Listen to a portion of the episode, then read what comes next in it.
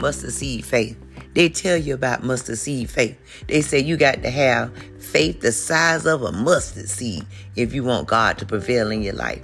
That means you just got to have a little bit of hope. You got to have just that much mm, that God's going to see you through. You know, let's go and look at the parable of the mustard seed in the Bible. Let's go to Matthew 13 and 31. And the word says, He told them another parable. The kingdom of God is like a mustard seed, which a man took and planted in his field. Though it is the smallest of all seeds, yet when it grows, it's the largest of the garden plants and becomes a tree, so that the birds come and perch in its branches. With that being said, the Bible tells us that we just got to believe a little bit. Like that chair you sitting on, that you thinking and knowing that it's going to hold you up.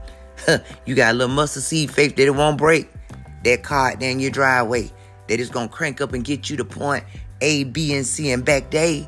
A. That's little mustard seed faith. You don't know if that car gonna crank up. You know what? That job you're going to.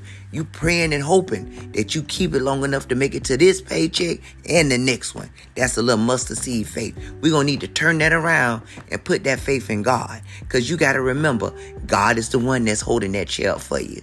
God is the one that's cranking that card up, card for you every day.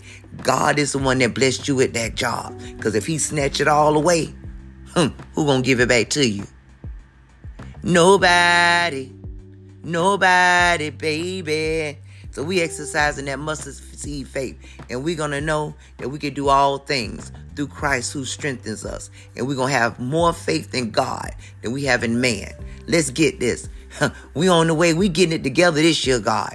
One day at a time. Hmm. Mustard seed faith. Here we go.